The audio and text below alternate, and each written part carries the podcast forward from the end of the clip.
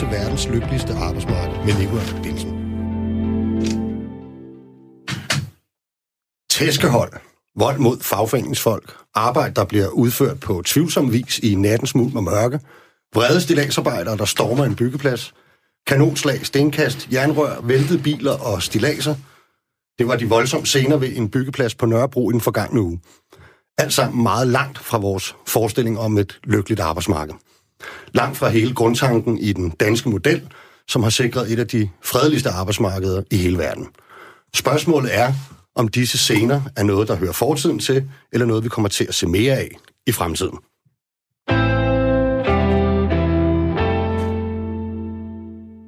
Mit navn er Nikolaj Bensen. Jeg er scenetekniker, 3F'er og tillidsmand på det kongelige teater. Jeg har arbejdet der i mere end 20 år og har oplevet et arbejdsmarked, der hele tiden er under forandring. Og det er et tempo, som går langt hurtigere end tidligere. I det her program undersøger vi, hvad der skal til for, at vi kan få et arbejdsliv, der i langt højere grad lever op til danskernes forestilling om at være et lykkeligt folk. Også mellem 9 og 16. I dagens program skal vi blandt andet tale om social dumping. I 2018 havde 384.000 udlændinge et job i Danmark. Mange af disse arbejdede inden for byggeriet, som formentlig slet ikke kunne køre rundt uden. Men medfører arbejdskraftens fri bevægelighed inden for EU, og sådan set også mange udenlandske firmaer som aktører på det danske arbejdsmarked, at vores danske model sættes under pres. Medfører det et slags A- og B-hold, både imellem de brancher og fag, som er hårdest udsat for konkurrence udefra, og de, som ikke er, og imellem danske og udenlandske lønmodtagere. Allerførst kan jeg sige velkommen til dig, Thomas Drømsholdt. Hvem er du er? Jeg hedder Thomas, jeg er stillagsarbejder. Og formand for Stillagsarbejdernes Landsklub, ikke? Vi gør det ikke så meget titler, men jo, det, Det er du også, ja. Du er meget i medierne for tiden, synes jeg. Jo, det må man sige. Får du bygget nogle stilladser overhovedet? Uh, nej, lige nu står jeg og taler med dig. Okay. Øhm, kan du ikke lige øh, forklare lidt om, hvad er det, der sker i stillagsbranchen for øjeblikket? Jamen, øh, der sker det, at vi er i gang med at implementere en handleplan 3, som er et påbud, vi har fået fra Arbejdstilsynet omkring øh, minimering af nedslidning. Vi øh, prøver at få implementeret det sidste af vores handleplan 2, som drejer sig om at få lavet sikring i højden, og vores arbejdsgiver, de prøver at finde pengene til at kunne få det hele til at løbe rundt. Okay. Øhm, der er også sket nogle andre episoder. Der har været lidt gang i den øh, ude på en byggeplads på Nørrebro i København. Øhm, kan du ikke lige prøve sådan at tage os igennem, hvad det, hvad det er, det har handlet om, og hvad det er, der er sket? Jo, det ødelægger nok lidt af konceptet med det lykkelige arbejdsmarked, men øh, der er sket det, at øh, nogle af vores kollegaer har fået tæsk, og det har desværre medført en, noget, der blev til en meget voldsom reaktion fra nogle stillagsarbejdere side. Igen øh, kan man sige, hvis man skal få den så lidt på sporet, så kan man sige, at øh, frustrationen, den skyldes jo også det, der er bygget op over længere tid. At øh, vi bliver pålagt den ene sanktion og regel efter den anden, som vi prøver halsende og, og efterleve, samtidig med, at vi ser et parallelt arbejdsmarked skyde op, der med et meget, meget lavere omkostningsniveau niveau, kan få lov til at udkonkurrere de arbejdsgivere, der rent faktisk prøver at, at efterleve gældende regler. Og det har vi lidt svært ved at se på. Samtidig med det, når vi så prøver at følge øh, de spilleregler, der er, så øh, får vores kollegaer åbenbart tæsk, fordi at arbejdstilsynet ikke kan finde ud af at, at håndtere det selv. Okay. Vi vil rigtig gerne have kommentarer fra jer, der lytter med derude. I kan sende en sms til os på 1424, så skal I skrive R4, mellemrum, og så jeres besked. I kan også prøve at ringe herind, hvis I har en holdning til social dumping eller den aktuelle sag inden for stillasen. Og I kan ringe ind på 72 30 44 44. Men Thomas, de der øh, vilde scener, kan vi vel godt kalde dem, ikke? Øh, vi så. Kan man ikke på en eller anden måde sige, at, øh, at der overgik nogle, nogle ting lidt fra at være faglig kamp til at være en slags gadekamp? Jo, gadekamp eller udvidet versus-slagsmål, det er fuldstændig korrekt. Det har intet med faglig kamp at gøre. Det har jeg gentaget et par gange, og jeg vil gerne gøre det igen. Det har intet med faglig kamp at gøre, men det har det heller ikke, når faglig aktive kører ud for at dokumentere øh, øjebliksbilleder, fordi arbejdstilsynet ikke vil reagere. At man så begynder at få tæsk af kollegaer inden for en byggeplads, det, det har altså ikke noget med faglig kamp at gøre, og det har intet med faglighed at gøre, og det har intet med et lykkeligt arbejdsmarked at gøre. Det er korrekt. Du har i den forgangne uge øh, snakket en del om myndighedsindsatsen, helt specifikt selvfølgelig arbejdstilsynet. Øhm, hvad, hvad er det ligesom, du har af pointer der? Pointen er, at vi har et arbejdstilsyn, som er så blevet beskåret så voldsomt, så, så reaktionerne og deres evne til at opretholde de regler, det regelsæt, der er, primært inden, nu snakker jeg jo stilas, så inden for stilasbranchen, også inden for mange andre brancher, at det har de simpelthen ikke ressourcer til. Vi snakker om en arbejdstilsyn, der måske har en opgave, der hedder at gå ud og kontrollere en APV på en byggeplads. Så tøffer de direkte ind og kigger på APV'en og går ud igen, og når de har gjort det, så siger resten af byggepladsen, hey, alt hvad vi lavede var i orden, vi er blevet blåstemplet. Har den tilsynsførende tænker, gider jeg dog kunne få lov til at passe mit arbejde. Hmm. Det er klart. Men øhm, når, når I har haft øh, de her sager derude, har, har, har I selv henvendt jer til Arbejdstilsynet? Det har vi, ja. Vi har henvendt os til Arbejdstilsynet telefonisk, og vi har skrevet ind til Arbejdstilsynet og sendt øh, en række billeder til dem også for en sags skyld. Den aften, hvor, hvor de faglige aktive de blev angrebet, der, øh, der var det sådan, at øh, Arbejdstilsynet blev øh, kontaktet, og øh, der var en mand på arbejde, og han ville ikke gøre noget ved det, eller ikke kunne, eller også måske har det et regelsæt, der gør, at han ikke gjorde det. Faktum var, at han ville ikke køre ud, Derfor så beder jeg så nogle kollegaer, der er i nærheden, om at tage et par billeder, så vi kan dokumentere, at det er sket. Og det er jo lige præcis, det er jeg faktisk rigtig glad for. Den del er jeg glad for, fordi jeg er blevet skudt i skoene hele ugen om, hvis arbejdstilsynet ikke kan se, at der er noget galt, så er der ikke noget galt. Og så er det, jeg prøver at sige, hvis arbejdstilsynet ikke har tid til at håndtere, at der er noget galt, så kan man ikke tage det som en blåstempling. Men så er det desværre et symbol på, at arbejdstilsynet ikke har ressourcer. Heldigvis har vi billederne, de bliver fremlagt her på tirsdag mellem 11 og 12 hos elektrikerne i Tikøbgade, lige ved sådan af byggepladsen. Øh, og der vil vi jo så dokumentere de fejl og mangler, der har været, de brud på regler og procedurer, som der har været på den byggeplads, og det vil vi jo lægge op mod øh, gældende lovgivning. Og derfor kan vi jo så dokumentere, at det var ikke overholdt, uanset øh, AT's ressourcer eller ej. Vi lever i den virkelige verden, ikke i den der fiktive verden, hvor man kan sige, jeg kan se, at overskriften siger, at alting er i orden, så det må det være. Vi lever i den virkelige verden, vi har virkelige problemer, og vi er nødt til at håndtere det i den virkelige verden, ikke i et eller andet akademisk niveau. Mm. Men det er fordi, det, i, i, i det, der hedder i hvert fald den paragrafmæssige virkelige verden, og det politikerne vedtager, der er det her jo en opgave for, for, for nogle myndigheder. Øh, nogle gange er det politiet, hvis det for eksempel er ulovlig, øh, illegal arbejdskraft, øh, og, og i forhold til de konkrete sager, der har det jo været arbejdstilsynet, men du beder nogen om at tage billeder. Oplever du, det er jer, der skal øh, i praksis håndtere øh, en bevisførelse og en dokumentation af de ting, eller hvad? Kunne man ikke se, at der ikke var nogen, der havde reageret omkring Brita? Kunne man ikke se, at der ikke var nogen, der havde reageret omkring skat? Hvis vi bare havde lukket øjnene alle sammen og ladet den køre ud over kanten, var der så ikke noget galt i skat? Altså, stop jer selv. Vi, vi er i den virkelige verden. Vi håndterer problemer i den virkelige verden, når vi ser dem i den virkelige verden, ikke overskrifterne. Okay. Det er et pressemøde, I skal have øh, i morgen. Hvad er det, I håber, det, det munder ud i? Nej, vi håber ikke. Vi ved, at det, vi kommer til at fremlægge, det er faktuelt. Det er fakta, det er billeder af arbejdsgangen, af stilaset, henholdt til gældende regler, og så kan vi dokumentere, at det ikke er blevet efterlevet. Ergo, igen, Arbejdstilsynet var derude. Arbejdstilsynet har givet en rapport, hvor der står, vi har været på byggepladsen i dag, hurra, hurra, og vi kan dokumentere, at det har de sikkert. Det kan måske, det vil vi ikke øh, kunne modsige, men fejlen er der, uanset hvad der står i den rapport. Okay, Thomas. Øh, har du også besøg af to politikere? Velkommen til dig, Hans Andersen, og du er beskæftigelsesordfører for Venstre. Og så dig, Jette Gottlieb. Ja, og jeg er arbejdsmarkedsordfører for Enhedslisten. I kalder lidt noget forskelligt der, men I laver det samme i virkeligheden. Nej, vi laver Nå. også det samme. I laver også, også det samme. nogle forskellige ting. Ja. Øhm, lad mig starte med dig, Hans Andersen. Øhm, når du hører det, Thomas siger her. Når vi ser fagforeningsfolk, der forsøger at dokumentere det, de mener er ulovligheder, blive slået ned, og faglige aktivister i vanvittige scener storme byggeplads, er der så et eller andet i dig, der trods alt siger, at øh, så er der nogle mangler i vores system? Noget, som måske også burde øh, påkalde politikernes interesse alene på det grundlag? Ja, bestemt. Øh, jeg har også spurgt øh, beskæftigelsesministeren ind til den her sag, fordi øh, jeg bliver da også bekymret, øh, når jeg hører Thomas i dag sige, at det øh, tilsyn, arbejdstilsynet laver på en byggeplads, og nu handler det om stilagsopsætning, at det øh, finder Thomas er, er mangelfuldt, og, og man kunne få den altså, bekymring, at, at der simpelthen er øh, tale om forskellige vidensniveau om, hvad der skal til for at sætte stilags korrekt op. Og, øh, og det har jeg spurgt ind til, fordi enten øh, så skal vi jo gøre noget i arbejdstilsynet. Altså, for det går simpelthen ikke, at man kan skrive en rapport, man har ført tilsyn med en byggeplads, hvor der står til dag, så man godkender det, og så efterfølgende, det må vi så se i morgen, når der bliver lagt billeder på, på bordet, om, om det så også, om myndigheden også er enig med, med Thomas' konklusion om, at det er sat sat ulovligt op. Fordi alle ting kan jo ikke være rigtige her. Øh, så derfor har jeg også spurgt ind til det hos, hos ministeren, fordi jeg vil gerne indskærpe, at man skal kunne gå på arbejde, og man skal gå på arbejde uden at blive syg eller komme til skade. Og det er ordentligt vigtigt.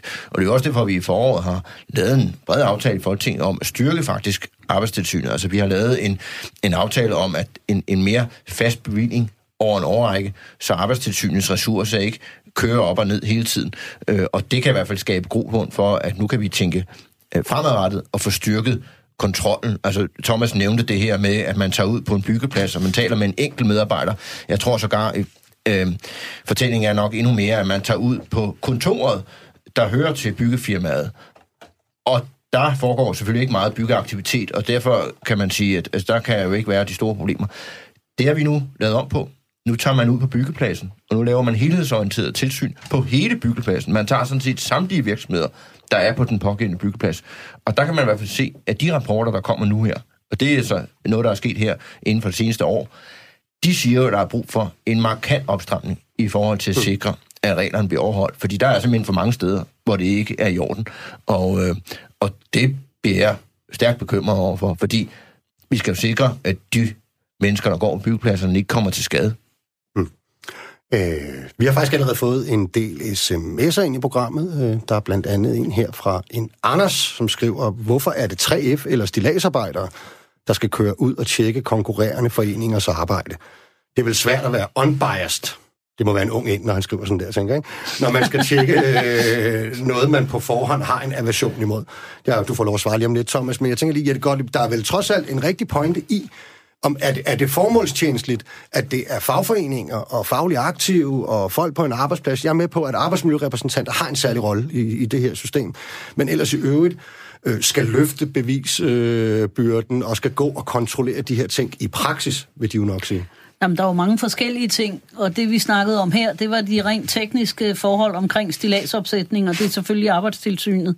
Men det, der er vigtigt at sige, det er, at nu har der i de 20 år, der har været borgerlig ledelse, og det siger jeg med et let smil, øh, været skåret ned på arbejdstilsynet i et omfang, som gør, at de ikke har kunne fungere. Det vil sige, der er blevet fyret, der er blevet nedlagt afdelinger, der er forsvundet ekspertise. Der er rigtig mange øh, opgaver, som arbejdstilsynet ikke har kunne udfylde i de sidste mange år. Og det, der lige er sket nu, og det er jeg glad for, at det bliver beskrevet, for det er jo rigtigt, der skal være et helhedstilsyn på byggepladserne. Øh, og på alle mulige andre arbejdspladser i øvrigt, men altså nu er byggeriet jo et af de steder, hvor det er mest synligt. Det er alt sammen fint, det er altså vedtaget i forgår, som jeg så må sige, og det vil sige, det er jo ikke trådt i kraft endnu. Ej, det er ikke, det er ikke begyndt endnu. Nej. Der er ikke blevet ansat flere folk. Der er afsat penge til at ansætte flere folk, men de kan jo ikke begynde fra dag et at have styr på alle de ting. Så der er også et stort spørgsmål om, hvordan man får uddannet de folk, som man nu har smidt fra sig i løbet af de sidste 5-10 år, for eksempel. Så derfor er det, det er ikke helt nok at se fremad, selvom det skal vi gøre. Vi skal også lige kigge bagud og sige, hvad var det egentlig, der gik galt? Og det ja. er jeg i hvert fald ikke i tvivl om, hvad det var, der gik galt. Thomas Strømsholz har lige taget fra Stilagsarbejdernes Landsklub, har lige taget en selfie inde øh, i studiet her, men han stod også flere gange faktisk og gav sådan en øh, thumbs up, mens øh, Hans Andersen fra Venstre talte. Hvad var det, du var begejstret for at høre der? Jamen, jeg er fuldstændig enig med en mand fra Venstre. Det er da en dejlig, dejlig, dejlig fornemmelse. Du har en stærk liberal undertrykt side, øh, Thomas, tror jeg. Hvis du siger, at jeg går i dametøj også, så begynder jeg ligesom at, at trække mig her. Nej, øh, nej, jeg synes, det er helt fantastisk, og til ham, der, der skrev, vil jeg bare lige sige, et, det er ikke en konkurrerende forening, det er et medlem af Dansk Byggeri, der er derinde. Nummer to, nej, i den rigtige verden, der skal vi ikke rende rundt og lave arbejdstilsynets arbejde. Det gør arbejdstilsynet. Og i den perfekte, på det lykkelige arbejdsmarked, der er det byggeledelsen, der sørger for, at der er styr på deres byggeplads. Ja, vi har en arbejdsmiljøorganisation, ikke? Um, på, på stedet, ikke? Um, men altså, når, når beskeden fra myndighederne, Hans, er, at deres stikprøvekontrol har, ikke har givet anledning til bemærkninger om ulovligheder på byggepladsen, men så når politiet første gang, øh, at de ligesom er, er derude og undersøge, øh, så kan de trods alt øh, se, der, der, der, der trods alt er et eller andet, der sker derude, ikke? Efterfølgende, efter lang øh, mediebevågenhed videre, ikke? Og kan du ikke godt se, at, øh, at tilliden til de myndigheder, vi har. Altså, kan man, kan man ikke godt forstå nogle danskere, at, øh, nu nævnte Thomas lige før, øh, Brita og Socialstyrelsen, men der har også allerede efter det været øh, Forsvarets ejendomsstyrelse. Der er vel bred politisk enighed om, at ja, skat er stort set brudt sammen, ikke? Altså, kan man ikke godt forstå, at der findes nogle danskere derude, som øh, i hvert fald har fået en svækket tillid til vores øh, instanser og myndigheder? Kan Jo. man ikke det? Jo, det kan man godt forstå. Jo. Øh, Det er jo også der blandt andet derfor, at vi nu har lavet en aftale om at styrke arbejdstilsynet, og ikke mindst styrke indsatsen mod social dumping, fordi det vil vi simpelthen ikke være med til. Altså, Danmark skal være et åbent land for dem, der kan og vil. Og hvis vi ønsker, at man kommer hertil, og det skal kunne fungere, så skal det være på ordnet forhold. Det er ikke med henblik på, at man skal arbejde øh, og så øh, udøve, hvad skal man sige, social dumping. Øh, på ingen måde. Øhm, og der, der handler det vel om, altså, øhm, vi skal genopbygge den tillid, vi har til, at det i sidste ende, og der var jeg enig med Thomas i, at det i sidste ende ender med at være byggeledelsen. Altså det er også derfor, vi har indgået en aftale om hele arbejdsmiljøs, øh, en bedre, forbedret arbejdsmiljø. Det er jo, og det bygger på nogle anbefalinger for arbejdsmarkedets parter, fordi det handler jo om i sidste ende, fordi uanset, jeg bare sige, uanset hvor mange mennesker vi ansætter i arbejdstilsynet, så kan de ikke komme på hver en byggeplads hver dag. Så det handler jo om, at man ude på den lokale arbejdsplads, det enkelte sted, løfter og sikrer, at forholdene er i orden. Altså, det, det, det er helt afgørende. Øhm, og, og, men, men altså, indtil vi når dertil, så skal arbejdstilsynet fungere, øh, og selvfølgelig skal det. Og derfor er vi da også... Jeg er spændt på at høre svaret, fordi vi skal sikre, at når man tager ud på tilsyn, også fra arbejdstilsynets side, at så kommer man rundt om alle forhold, og man ikke kun iagtager en enkelt ting. Mm. Jette? Jo, men der er jo forskellige ting. Altså, det er jo derfor, vi har en arbejdsmiljøorganisation. Det er jo derfor, vi har folk på stedet, på pladsen, hvoraf øh, de bliver uddannet til at varetage mange af de her funktioner. Men det er jo enormt vigtigt, at når arbejdstilsynet så er ude, så snakker de med alle instanser.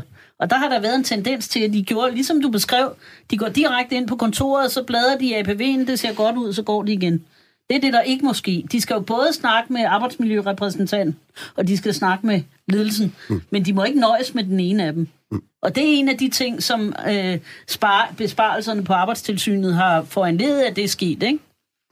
Thomas, er det, er det lidt det, fordi arbejdstilsynet har jo, de, de vil ikke sige så meget i den her konkrete sag, men de, de har jo dog sagt, at de, øh, at de har været ude på pladsen to gange og ikke øh, fandt nogen anledning til at øh, konstatere ulovligheder.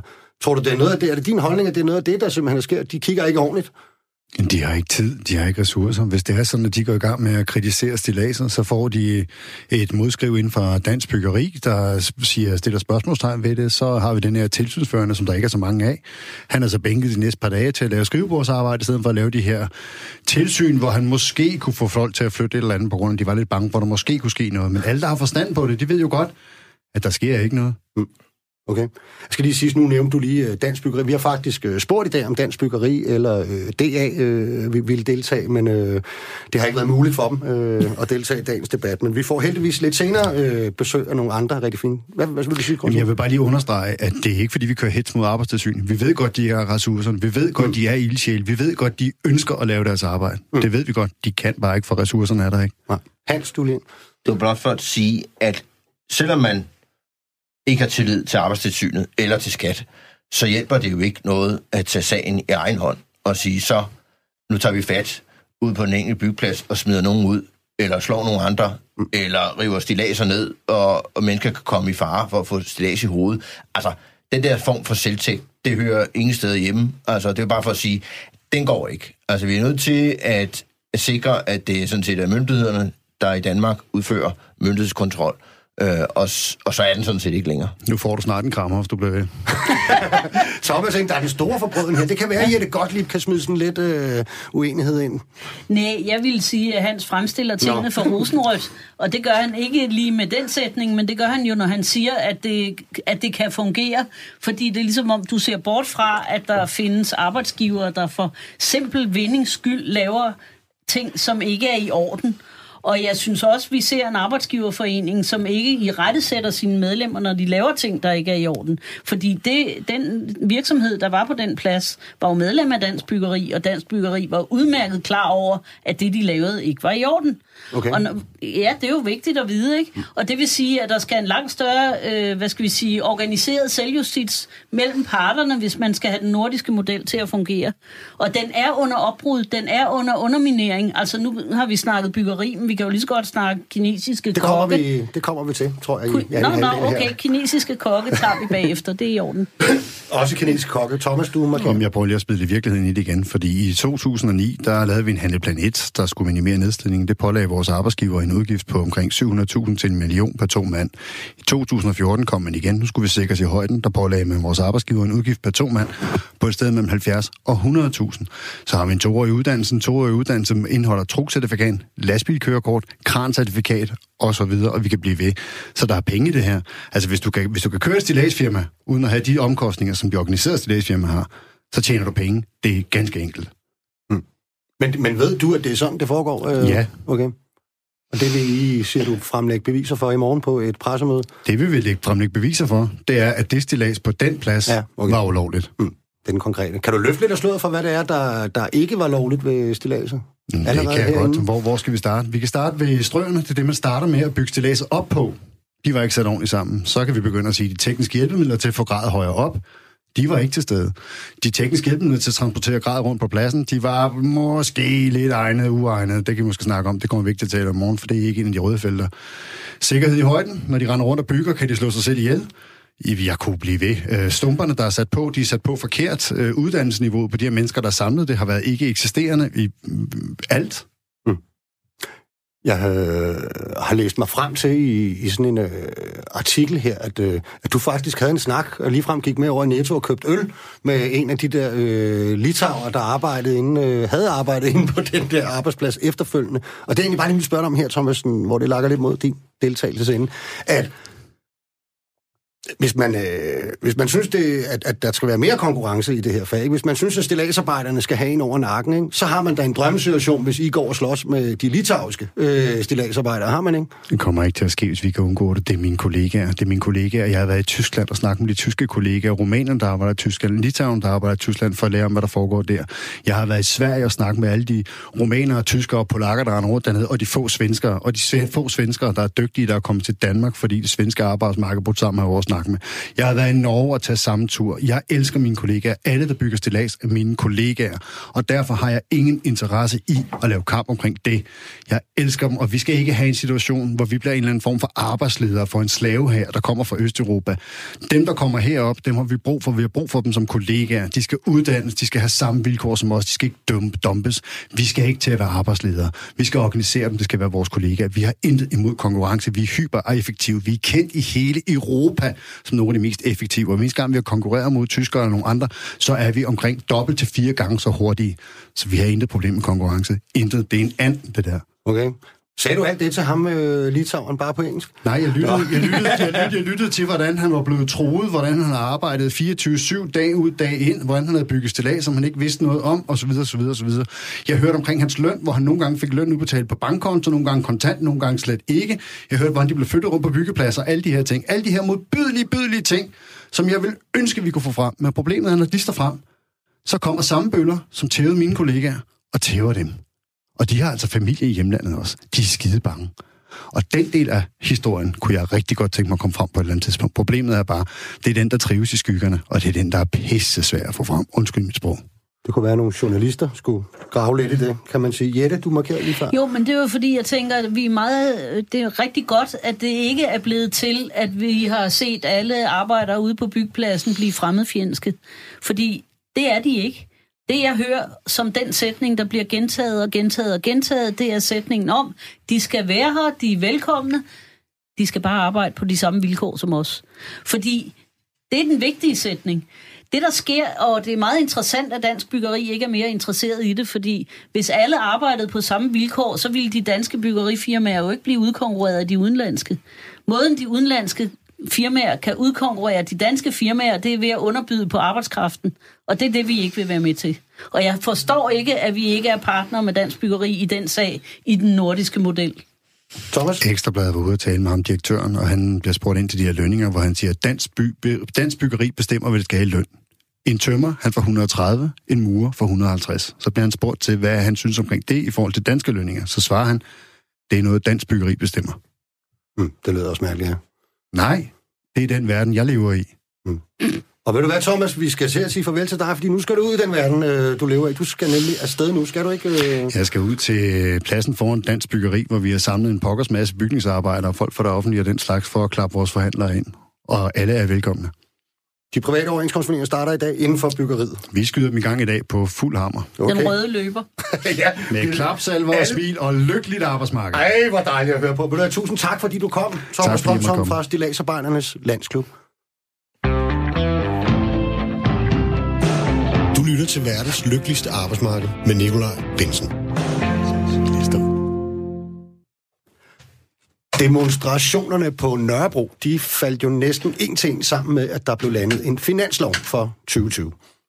I finansloven er der flere nye tiltag mod social dumping. Regeringen, Radikale, Venstre, SF, Enhedslisten og Alternativet, som er partierne bag finansloven, vil blandt andet udbrede brugen af ID-kort, skærpe bødestraffen ved brug af illegal arbejdskraft og styrke myndighedsindsatsen imod øh, social dumping.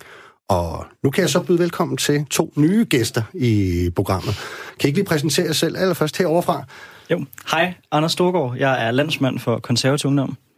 Ja, og det er dejligt, at vi har en ung med, ikke? Altså, det er jo næsten ringvrag, der sidder herinde. Øh, ellers, der kommer et til herovre på højre side. Hvad hedder du? Tak for det. jeg hedder Claus Vestergren, og jeg er en gammel mand på 56. Og jeg er formand for det, der hedder Byggejord- og Miljøarbejdernes Fagforening i 3F. Og konstitueret. Formand for Byggefagenes Samvirke i København. Og ja, du. Stor København. Man er ikke en rigtig fagforeningsmand, hvis ikke man har enormt mange titler at, at jonglere rundt med, vel?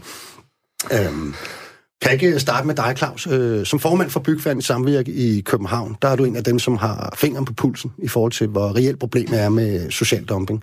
Har I mange sager? Vi har vildt mange sager. Det har vi haft lige siden øh, Østudvidelsen kom.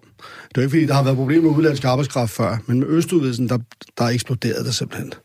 Øh, stille og roligt. Øh, det var ikke sådan, da, da Østudvidelsen blev vedtaget, så 1. januar, så sejlede det med, med, med polske og rumænske folk.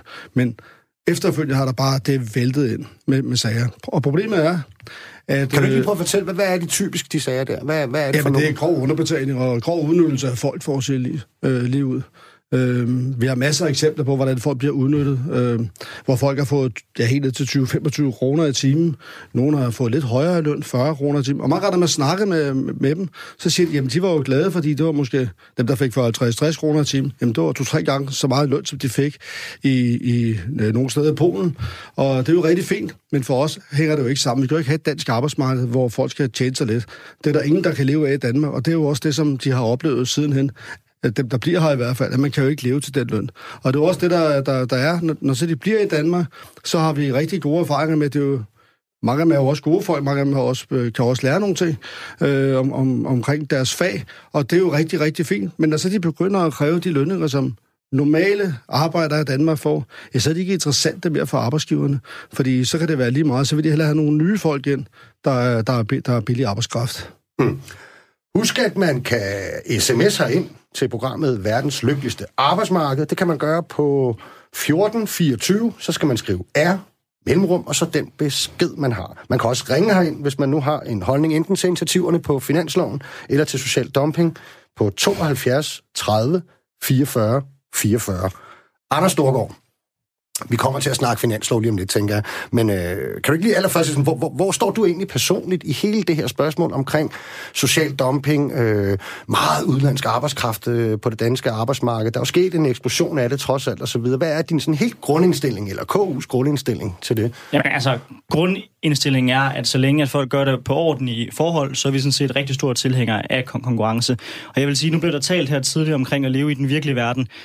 Jeg føler lidt, det jeg har været vidne til her, det er nærmest en parallel verden, hvor det er acceptabelt at stå og beskylde øh, dansk byggeri for aktivt at være en del af social dumping, hvor vi kan blive enige omkring åbenbart resten af panelet, at man synes, at arbejdstilsynet, øh, de gør nok ikke deres arbejde ordentligt, fordi der ikke er ressourcer nok. Altså hvis man mener, at de ikke gør deres arbejde ordentligt, så mener, man kan påvise, at der har fundet kriminelle handlinger sted, men så skal man jo køre en sag på dem. Der er jo en grund til, at vi har politi, vi har arbejdsret, vi har alle, alle de institutioner, vi har. Det er jo fordi, vi lever i en retsstat.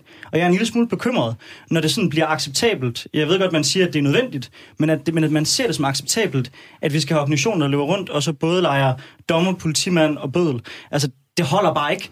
Øhm, jeg, jeg savner et belæg for, at arbejdstilsynet ikke i dag løfter den, den arbejdsopgave godt nok. Altså, de har jo været ude på den her arbejdsplads to gange, så mener man, så de ikke har gjort deres arbejde godt nok, så må man køre en sag på dem. Det synes jeg mangler i den her, i, i den her diskussion. Det er trods alt et relativt ordnet øh, arbejdsmarked, som vi lever på, hvor, hvor vi har nogle regler, og de regler skal man selvfølgelig spille efter. Mm. Det var blandt andet dig, Jette, der kom til på arbejdstilsynet. det, der er problemet, er jo, at de regler er under opløsning, fordi der er for mange, der forsøger at komme ind på markedet på ureelle konkurrencevilkår. Og det gælder i meget høj grad udenlandske arbejdsgiver, det gælder især på underleverandørsystemer og sådan nogle ting. Og nu må vi spørge 3F, øh, fordi der har jo kørt millioner af sager om den slags i arbejdsretten. Der har været kørt enorme mængder af 48 timers møder, hvor man har konstateret, at der er blevet foretaget underbetaling, eller der er lavet dårligt arbejde. Alle sådan nogle ting er der massevis af sager på, så det kan man sagtens få belæg på. Vi har eksempler på, hvad der foregik af underbetaling på metroen. Vi har eksempler på firmaer, som deltog i det, som så bagefter på, på grund af udbudsregler har fået andre opgaver, for eksempel på Storstrømsbroen.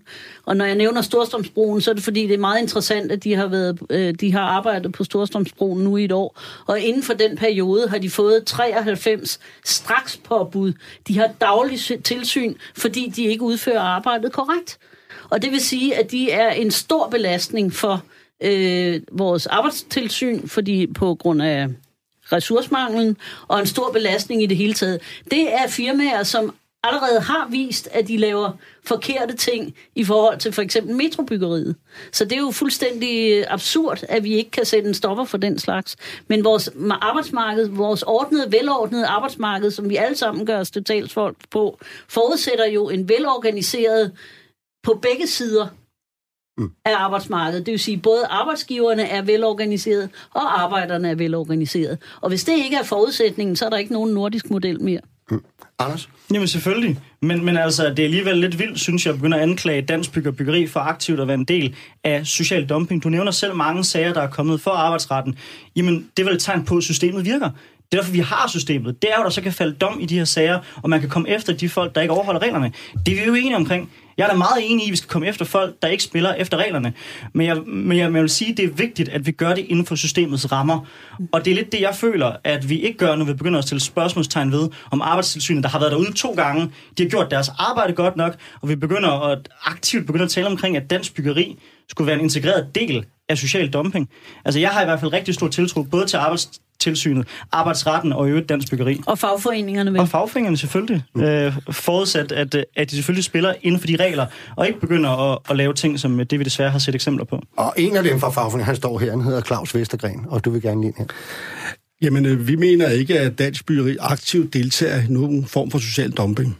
Men vi kan påvise, at rigtig mange af deres medlemsorganisationer, ja, medlemsfirmaer, dem har vi kørt sager imod. Og vi har kørt for millioner af kroner i sager imod dem. Øh, det er ikke så svært at finde ud af. Arbejdsretten, der ligger tonsvis af sager. Øh, nu sagde Jette Metroen, det er jo et godt eksempel. Altså, der har vi jo kørt vildt mange sager. Øh, så det er ikke, det er ikke dansk byggeri. Øh, på den måde, der, der er en del af dem, det er deres øh, medlemsvirksomheder. Omkring arbejdstilsynet vil jeg bare lige kort sige, at når politikere nu sidder og siger, at det er rigtig godt, det sætter nogle penge af til det her, det, og det er jeg ved Gud begejstret for, at bare sige, at der har fundet massive nedskæringer sted på arbejdstilsynet. Og det har der gjort i rigtig, rigtig mange år. Det er jo derfor, at det er godt, at der nu kommer lidt mere. Men det er jo det, der har betydet, at arbejdstilsynet ikke har været særlig gode i de senere år. Fordi de har været der, absolut, men de har ikke kunne lave tilsyn ordentligt. Og det er det, der har været problemstillingen. Så arbejdstilsynet, de gør et ganske udmærket stykke arbejde.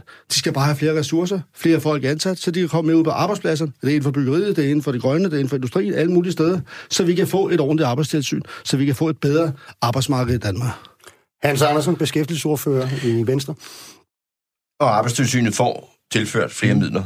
Øh, 460 millioner kroner har vi aftalt alene her i foråret, og så har øh, finanslovsaftalepartierne jo aftalt at tilføre yderligere til, øh, til sikring af, af ordnet forhold på arbejdsmarkedet. Øh, så, så det går jo i den, den retning. Jeg synes bare, man glemmer også lidt her. Altså, de måske 200.000 udlændinge, der arbejder her i Danmark, langt, langt, langt største del af dem, gør jo deres arbejde på ordentlig vis. efter overenskomstmæssig løn, osv., osv. Altså, bare lige for at sige, mm. at alle dem, der kommer hertil, øh, render ikke rundt Ah, nej. øh, og er, er handlet hertil, altså som en del af menneskehandlen, eller kommer hertil for at øh, arbejde på 10-20 kroner, bedre nævnt i timen, eller, eller 40 kroner. Altså, det er bare lige, husk på, vi kan i Danmark ikke klare os, hvis ikke vi havde de mange mennesker, der kommer fra hele EU, men også lande udeomkring, øh, der kommer hertil og bidrager. Ellers ville vi sådan set ikke få tømt skraldespanden, eller få gjort rent, eller få sikret, at der er også nogle dygtige IT-teknikker osv. osv. Det, det er bare lige for at huske, at vi skal lige have hele billedet med her. Så er det jo rigtigt, at vi skal jo sikre i dialog og i samarbejde med arbejdsmarkedets parter, at sikre, at det så foregår på ordnet vilkår. Og der er det jo sådan også, at når man kommer hertil, så er langt, langt flest af dem, de er sådan set, om, de er sådan set omfang, eller de Men, han, men af Hans, jeg, er nødt- overenskomst. jeg er nødt til at sige det, øh, fordi at, øh, det tror jeg rigtig mange danske lønmodtagere vil kunne fortælle dig, at bare det, at der er en overenskomst, øh, det sker sådan set inden for den offentlige sektor, det er ikke ens betydende med, at den bliver overholdt rent faktisk. Og nu nævnte Jette tidligere det med den, den sag, der kørte i går med... Øh, og det må jo kalde social dumping, øh, med, med kinesiske kokke Ja. ja. til arbejdsuger til 80 ja. øh, timer Ja. om ugen, Ja. ja. 20 kroner i timen. Ja. Det er jo noget, der sker på den beløbsordning, som I i Folketinget har vedtaget, som skulle sikre, at den slags ting ikke sker. Og nu skal det siges, den er ikke kørt til endnu, nej, nej, men, men, men, øhm, men beløbsordningen sikrer, at man kan komme hertil, Ja. hvis man tjener over Og et vist den. beløb om måneden. den. Det er fuldstændig rigtigt, og derfor og er vi også nødt til... så, så, så er Nå, det men- set lyssky ud, ikke? Jo, det virker øh, meget højt besynderligt, og, og, og sådan set generelt tale om noget svineri, det der foregår, Ja, ja, hvis det er rigtigt, det der, det der bliver det vist i både Danmarks Radio og andre steder. Enig. Og det skal vi også øh, sætte ind imod.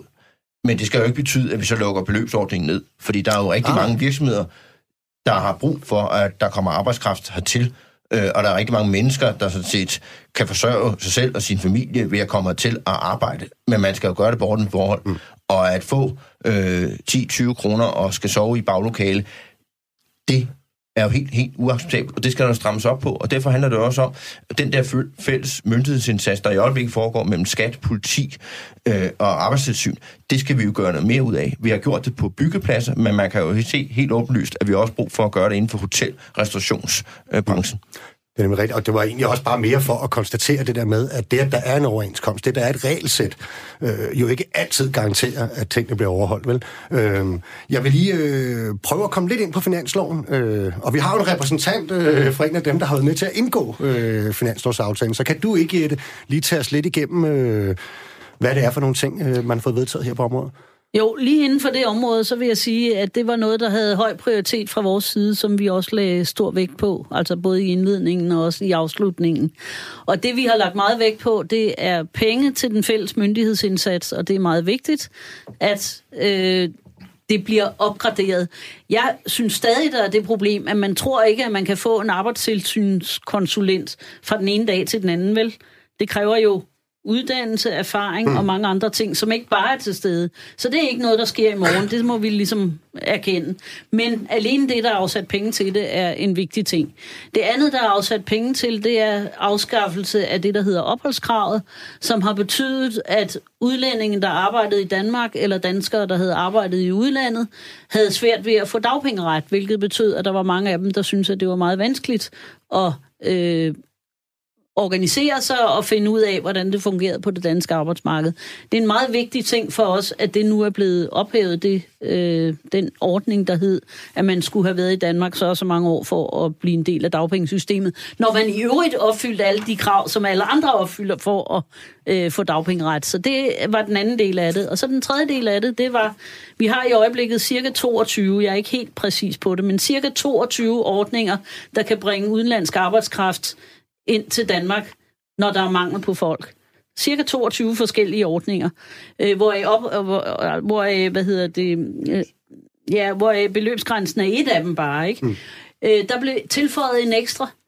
Indtil nu har det været sådan, at man har øh, mulighed for at hente højt uddannet arbejdskraft ind, øh, og så kan de, hvis de overholder de øvrige betingelser med løn og arbejdsvilkår og sådan noget, så kan de komme ind.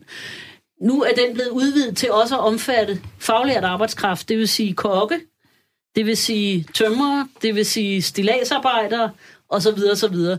Det vil sige, at nu bliver der åbnet, jeg antyder hermed, at det var ikke noget, vi ønskede os.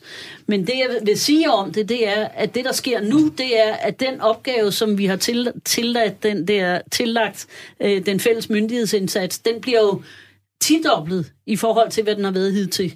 Så det vil sige, at det kræver altså nogle helt ekstremt hurtigt udviklede tilsynsformer, hvis man skal kunne holde øje med, om de ting kommer til at foregå i orden. Fordi det er for naivt at tro, at reglerne bliver overholdt. Altså, vi har set så mange eksempler på, at de ikke bliver overholdt. At folk måske på en lønseddel får den rette løn, men så bliver de opkrævet pengene bagefter igen. Ja, ja. Eller at de får den rigtige løn på lønsedlen, men så bliver de bedt om at betale 10.000 om måneden for at få, for at få øh, et sted at bo i en vaskekælder. Ikke? Hmm. Og sådan nogle ting. Anders Storgård, hvad mener du om øh, de initiativer, der er taget på finansloven? Altså, jeg mener, at kontrollen kan godt være fin nok. Øh, jeg har ikke noget blik i, om der er behov for det. Umiddelbart, så vil jeg bare sige, at i det her konkrete tilfælde, som, som vi debatterede, så havde arbejdstilsynet jo været derude to gange. De har selv været ude og sige også, at det, der er foregået, det er foregået på overenskomst øh, vilkår. Jeg bliver, jeg vil bare nødt til at sige, at jeg tror, jeg tror ikke, at, at de ekstra penge havde gjort nogen forskel der. Det mener jeg ikke. Men jeg er rigtig glad for, at vi, vi bringer hele spørgsmålet omkring udlændinge på arbejdsmarkedet ind. Altså, Danmark bliver ekstremt meget rigere af, at folk kommer og arbejder her. Og jeg tror, det jeg savner i den her debat, det er lidt nogle proportioner. Vi er blevet rigere som land på udlandsk arbejdskraft. Man talte allerede dengang, da vi kom ind i EU, om nu vil blive oversvømmet. Det vil, det vil, det vil føre til, at vores lønninger vil styrtdykke. Vores lønninger er ikke styrtdykket. Det danske arbejdsmarked har det rigtig fint. Vi har, vi har en, en, en, en situation, hvor vi bliver rigere af det som land. Det synes jeg, vi savner. Det savner jeg kommer ud i den debat. DI lavede en rundspørg i forhold til deres medlemmer, der viste, at problemet ikke var særlig udbredt. Er der folk, der bryder reglerne? Ja. Skal vi komme efter dem med loven i hånden? Ja. Jeg er konservativ, jeg tror på lov og orden, men jeg vil bare sige, jeg mener ikke, det er så udbredt, som nogen prøver at tegne billeder af. Hans Andersen, øh, i har en tradition for i Venstre at stemme for finansloven, nærmest uanset om øh, I er med til dem eller ej. Ikke? Men, øhm, men hvis nu det her, de her initiativer, øh, konkret omhandlende social dumping, var fremsat øh, for sig selv, vil I så stemme for dem? Ja. Det vil I? Ja, altså den... Så fristes man lidt til at sige, hvorfor har I ikke selv øh, gjort så meget jo, med det vi, lavede sådan set, vi lavede sådan set en aftale i foråret, der okay. styrkede indsatsen mod ja, social dumping. Nu lægger øh, aftale, eller partierne bag finansloven så 50 millioner over, oveni årligt. Øh, den indsats støtter vi gerne. Øh, man kan sige, man kan altid sige, får vi så nok for pengene? Øh, der, der ser jeg da frem til, at den bliver udmyndtet, øh, den her aftale, sådan meget konkret, fordi er det så en styrkelse af den, altså direkte den der fælles myndighedsindsats, vi skal have myndighederne ud på virksomhederne og konstatere, at forholdene ikke, ikke er, er efter, efter bogen, så er der jo altså, så er der jo den del, der handler om positivlisten for faglærte. Det synes jeg sådan set er rigtig godt, at, at selv enhedslisten nu øh, går med til at invitere nogle flere hertil, for at øh, hjælpe os med at øh, sikre, at virksomheder har kan få den arbejdskraft, de har brug for. Sådan en positiv liste, så det støtter vi meget gerne. Vi har sådan set prøvet de sidste fire år at få overbevist et flertal i Folketinget om, at vi har brug for noget mere uddansk arbejdskraft. Men selvfølgelig skal det foregå på ordnet forhold. Mm. Altså, de skal komme til efter reglerne. Mm. Claus Vestergren, hvad synes du om, øh, du er formand for en masse bygningsarbejdere i København. Hvad synes du om uh, initiativerne på finansloven? Det kan jeg gøre meget kort. Jeg synes, det er rigtig godt. Det viser, at vi har fået en ny regering, som, som vil en anden vej. Øh, og derfor især det med ID-kort og sådan nogle ting, jeg synes, det er knaldhammerende godt. Jeg kunne selvfølgelig godt tænke mig, at det var noget skarpere. Jeg tror ikke, jeg er helt enig med Venstre, så, eller konservativ for den sags skyld. Jeg vil gerne have, have endnu mere af det, men, men øh, umiddelbart vil jeg sige, det viser, at det går den rigtige vej. Så vi får forhåbentlig et bedre arbejdsmarked i Danmark. Hvorfor er det, at den ordning, som vi jo har haft øh, i København på forsøgsbasis, ikke med ID-kort, men ja. ikke på offentlige byggerier, øh, hvorfor er det, at, øh, hvad er det, der virker ved den? Hvorfor, hvorfor er den god? Nu er den jo lige startet op, så det, det er lidt svært at komme med, med nogle resultater endnu. Men vi synes jo, det er fornuftigt, at man laver noget med ID-kort, så vi ved, hvem der er på arbejdspladsen. Fordi det er jo noget af det, der er problemet inden for byggeriet. Det er, vi ved faktisk ikke, hvem der er der. Og øh, det betyder også mange gange, at når vi spørger hovedentreprenøren, hvem er der på din arbejdsplads, så nogle gange siger, ja, øh, jeg har lavet en aftale med et firma, og de har vist nok nogle andre firmaer, og bla bla bla. Det vil sige, at vi aner faktisk ikke, hvad der er for nogle personer, der har været rundt på de arbejdspladser. Og det har vi altså masser af eksempler på, vil jeg bare sige. Øh, og hvad hedder det? Det er jo det, der giver problemet, fordi social, det er jo der, social dumping finder sted. Når man bliver ved med at videresælge et stykke arbejde, så er det klart til sidst, så er det jo nødt til at blive så billigt, så det må næsten foregå på ikke rimelige vilkår. Og det er derfor, også til overenskomstforhandlinger nu og her, at vi siger, at vi må have et kædeansvar. Vi må have en forpligtelse til hovedentreprenøren, sørge for, at de regler, der er, og de overenskomster, der er, de Du bliver skal lige forklare, et, det er sådan noget overenskomstmæssigt Ja, også. Nemlig, hvad er et kædeansvar til dem, der ikke lige øh, sidder og forhandler overenskomster? Altså, for at gøre det meget enkelt, et kædeansvar, det er, betyder, at dem, der har øh, hovedentreprenører, øh, øh, eller der er hovedentreprenører, at de skal sørge for, at dem, de sælger arbejdet videre til, at de overholder de spilleregler, der er, de overenskomster, der er. Og dem, der så sælger det videre derfra, og, og så videre, så videre, så videre.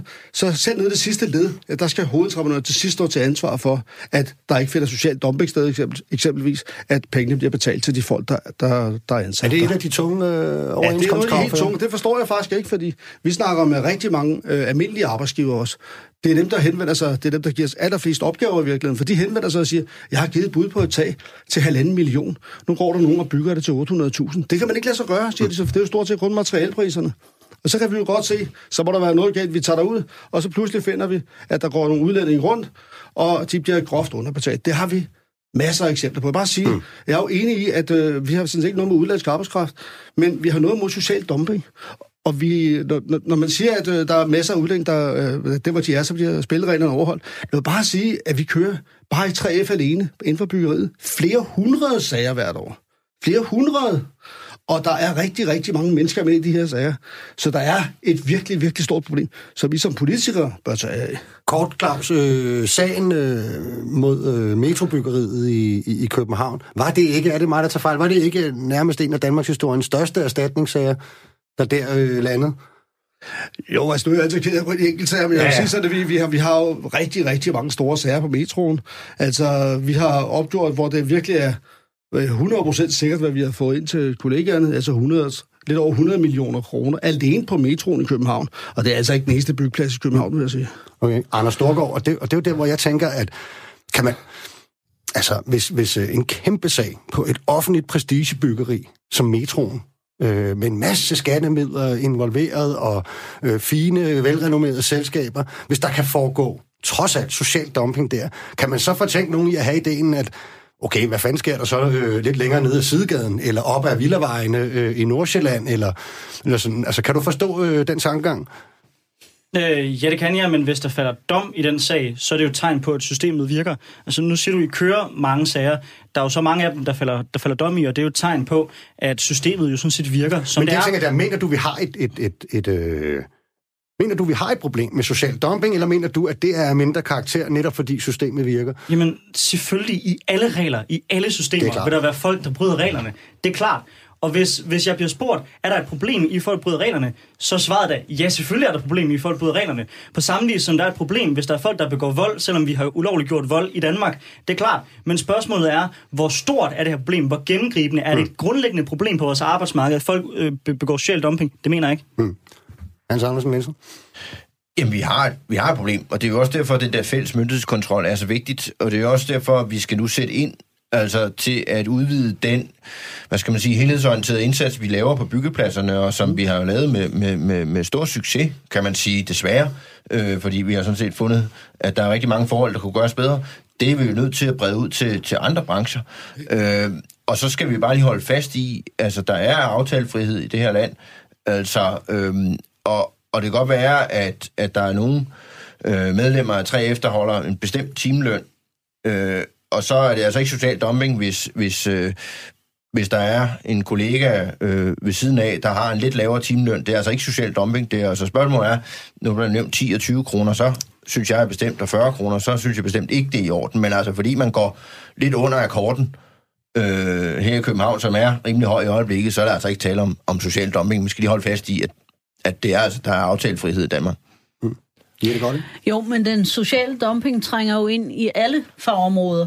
Og nu nævnede jeg de kinesiske kokke, jeg nævner byggeriet, vi kan øh, nævne vejtransport. Som vi, vi også kan- gør en del ting ved ved Lige finansloven, præcis. Og problemet i det her, det er, at det hele er under opløsning, og derfor er jeg meget øh, pessimistisk omkring, vores evner til at holde fast i det, vi kalder den nordiske model. Og grunden til, at jeg synes, det er vigtigt at holde fast i det, det er fordi, vi skal være opmærksom på, at det kræver organisering på begge sider af bordet. Og derfor er det helt vigtigt, at fagforeningerne har deres aftalemuligheder, arbejdsgiverne har deres aftalemuligheder, mm. og det fungerer som det, der styrer foretagendet. Det er som øh, enhedslisten, som det er med bønderne, at de har aldrig haft en høst over det jævne. Øhm, man vil gerne lige have, at det bliver lidt bedre hele tiden. Det tror jeg, der faktisk findes nogle folk, der synes er meget godt. Anders Storgård? Jamen, jeg vil, jeg vil bare sige, at den danske model forudsætter jo netop, at det er arbejdsmarkedets parter, der laver de her regler. Altså, og vi har frit, frit fagforeningsvalg i Danmark, og jeg, jeg, jeg bliver bare nødt til, nødt, nødt til at sige, når du efterspørger politisk indgriben, så bliver jeg bekymret. For jeg bliver bekymret, hvis vi som politikere skal til at blande os meget aktivt i den, i den danske model. Så skal vi for alt i verden undgå. Og det er det, jeg er allermest bekymret for i hele den her debat. Hans Andersen? Men jeg tror ikke, altså enhedslisten og Venstre bliver ikke sådan lige enige øh, lige med første om, om fordelen ved udenlandsk arbejdskraft, eller at, at det frie fagforeningsvalg skal sådan set også øh, gælde i Danmark, og det har vi sådan set også fået en, øh, altså, det er sådan set lovgivningen. Og derfor handler det jo om, at, at vi skal have et velfungerende arbejdsmarked, vi skal have ordnet forhold, og vi ønsker ikke øh, social dumping overhovedet, og det skal vi sætte ind over for, og der har vi brug for et stærkt arbejdstilsyn. Ja, godt. Men det jeg lige vil sige er, at hvis man fører den tankegang igennem omkring organisationerne på begge sider af bordet, så det I i virkeligheden efterlyser, det er den franske model hvor man har rigtig mange fagforeninger og rigtig mange arbejdsgiverforeninger, og hvor det ender i den måde, som det arbejdsmarked er organiseret på. Og det synes jeg ikke er det, vi arbejder på i den nordiske model. Og derfor må vi sige, at der er noget, der hedder den fremhøjeste overenskomst, og det er den, der kommer til at styre de måder, vi sætter tingene. Mm. Det jeg siger, det er, at det er ikke mit job eller jeres job som politiker at sørge for, at folk er i en fagforening. Det er Nå. hans job herover. Ja, ja. Det er ham, der skal sørge for at sælge et produkt til, til, til sine medlemmer. Og hvis der er en, en anden fagforening, der har et bedre produkt og gør det arbejde bedre, så er der heldigvis mulighed for i Danmark, at man kan tilvælge det. Claus? Det er jer, der skal være organiseret, ikke? Det er alle jo enige om. Ja, fuldstændig. Men der er ikke andre fagforeninger i det her land. Øh, der er kun øh, dem, som vi kender som de rigtige fagforeninger. De andre, det er forretninger, det er noget helt andet. Øh, så jeg har det sådan, at det, det, Jette, hun siger det jo meget klart. Altså, når danske politikere tager ud i EU, eller til Europa og verden og fortæller om den danske model, så er de meget, meget stolte. Så er de meget om de venstre, konservative eller de socialdemokrater. De står altid og fremhæver den danske model om, hvor stille og roligt arbejdsmarked vi har. Og alligevel så tager de hjem, og så prøver de på at ødelægge det. Og det er det, der sker gang på gang. Hvad mener du med, at de prøver at ødelægge det? Jamen, de prøver jo på at ødelægge vores A-kassesystem, for eksempel. Det blev kraftigt beskåret. Altså, folk får en meget, meget lav understøttelse i dag. De gør, hvad de kan for at forhindre os i at, at, at gøre noget omkring kamp mod social dumpe. Der har været en masse politiske tiltag om, for eksempel, at vi ikke kan komme ind på privat ejendom og alt det der ting øh, hvor der foregår et byggeri. Det her hæmmer os af helvedeste, undskyld sproget, i at vi laver noget imod social dumping. Hans Andersen? Vi prøver bestemt ikke at ødelægge den danske model. Øh, vi er sådan set stolte af den danske model. Øh, den tidligere regering lykkedes faktisk også at lave en lang række tre, trepartsaftaler med arbejdsmarkedet. Det er parter, øh, til forskel fra den tidligere socialdemokratiske regering, der ikke lykkes med det. Bare for at sige, at vi i Venstre er vi sådan set optaget af, at, at samarbejde med arbejdsmarkedets parter sikrer, at den danske model er øh, velfungerende. Men vi har altså også bare en lovgivning i det her land, der, der siger, at man har sådan set frit fagforeningsvalg. Og når man oplever måske øh, i hvert fald mobning, chikane og trusler på arbejdsmarkedet, så synes jeg også, det går over stregen. Og det vi sådan set, må vi også være enige om, at det vil vi heller ikke have. Øhm, så vi skal have lov til at vælge den fagforening, man er medlem af, og man vil altså ikke og skal ikke mobbes ud af sin arbejdsplads. Det skal man ikke, vel, Jette Godt? Nej, det skal man ikke, men man har lov til at lave en organiserende funktion, og hvis man ikke gør det, så har man ikke den danske model mere. Og derfor er det enormt vigtigt, at man er klar over, at når vi snakker om parter, så snakker vi om en hovedaftale, og vi snakker om to parter. Og det er ikke alle mulige tilfældige forskellige, der har lavet tilfældige forskellige aftaler. Det er to parter, og det er det, der er bærende i den danske model. Og så kan man snakke alt muligt om, om alle de andre ting, men det er ikke det, der skaber modellen. Vi plejer at give ordet til sidst øh, til dem ude fra virkeligheden. I dag der giver vi det til øh, de unge, når vi nu har øh, en her. Men, øh, Anders, bare lige ganske kort øh, til sidst. Den danske model, øh, social dumping og, og så videre. Er det noget, du tror, der bliver et større problem i fremtiden? Har vi et system, der er helt fint kan håndtere det? Jeg tror kun, det bliver et større problem, hvis vi begynder at blande os for meget i det fra politisk hold, og man som fagforening svigter den opgave, det er at sælge et produkt til sine medlemmer, nemlig at få dem til at blive aktive i ens fagforening. Er vi øhm, ja. Sådan ser jeg det. De bliver også enige. Der blev de også enige. Ved hvad? Alle er næsten nærmest enige i dag. Øh, men det har faktisk været meget rart. Jeg synes, at øh, den her debat om social dumping, øh, noget af det, jeg måske mangler, jeg er sådan set enig med det, Thomas og, øh, var inde på tidligere med, at der er nogle historier derude, som måske journalister har nogle blinde vinkler for. Men nogle af dem, vi heller ikke snakker så meget om, hvis dem, der faktisk ikke bliver hørt, det er jo faktisk øh, den udenlandske arbejdskraft. Det er meget sjældent, vi faktisk har dem inde i studiet øh, til at se, hvordan de ser på verden. Så det kunne da være, at øh, vi skulle lægge os i scenen i det her program, for rent faktisk at, at lave noget, hvor vi får snakket med dem. Det tror jeg egentlig, alle kunne blive lidt klogere af.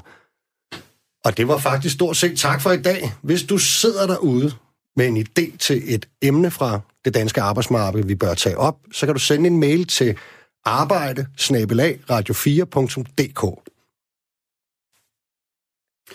Du har lyttet til verdens lykkeligste arbejdsmarked, og vi er tilbage igen næste mandag fra kl. 11.05 til kl. 12 her på Radio 4.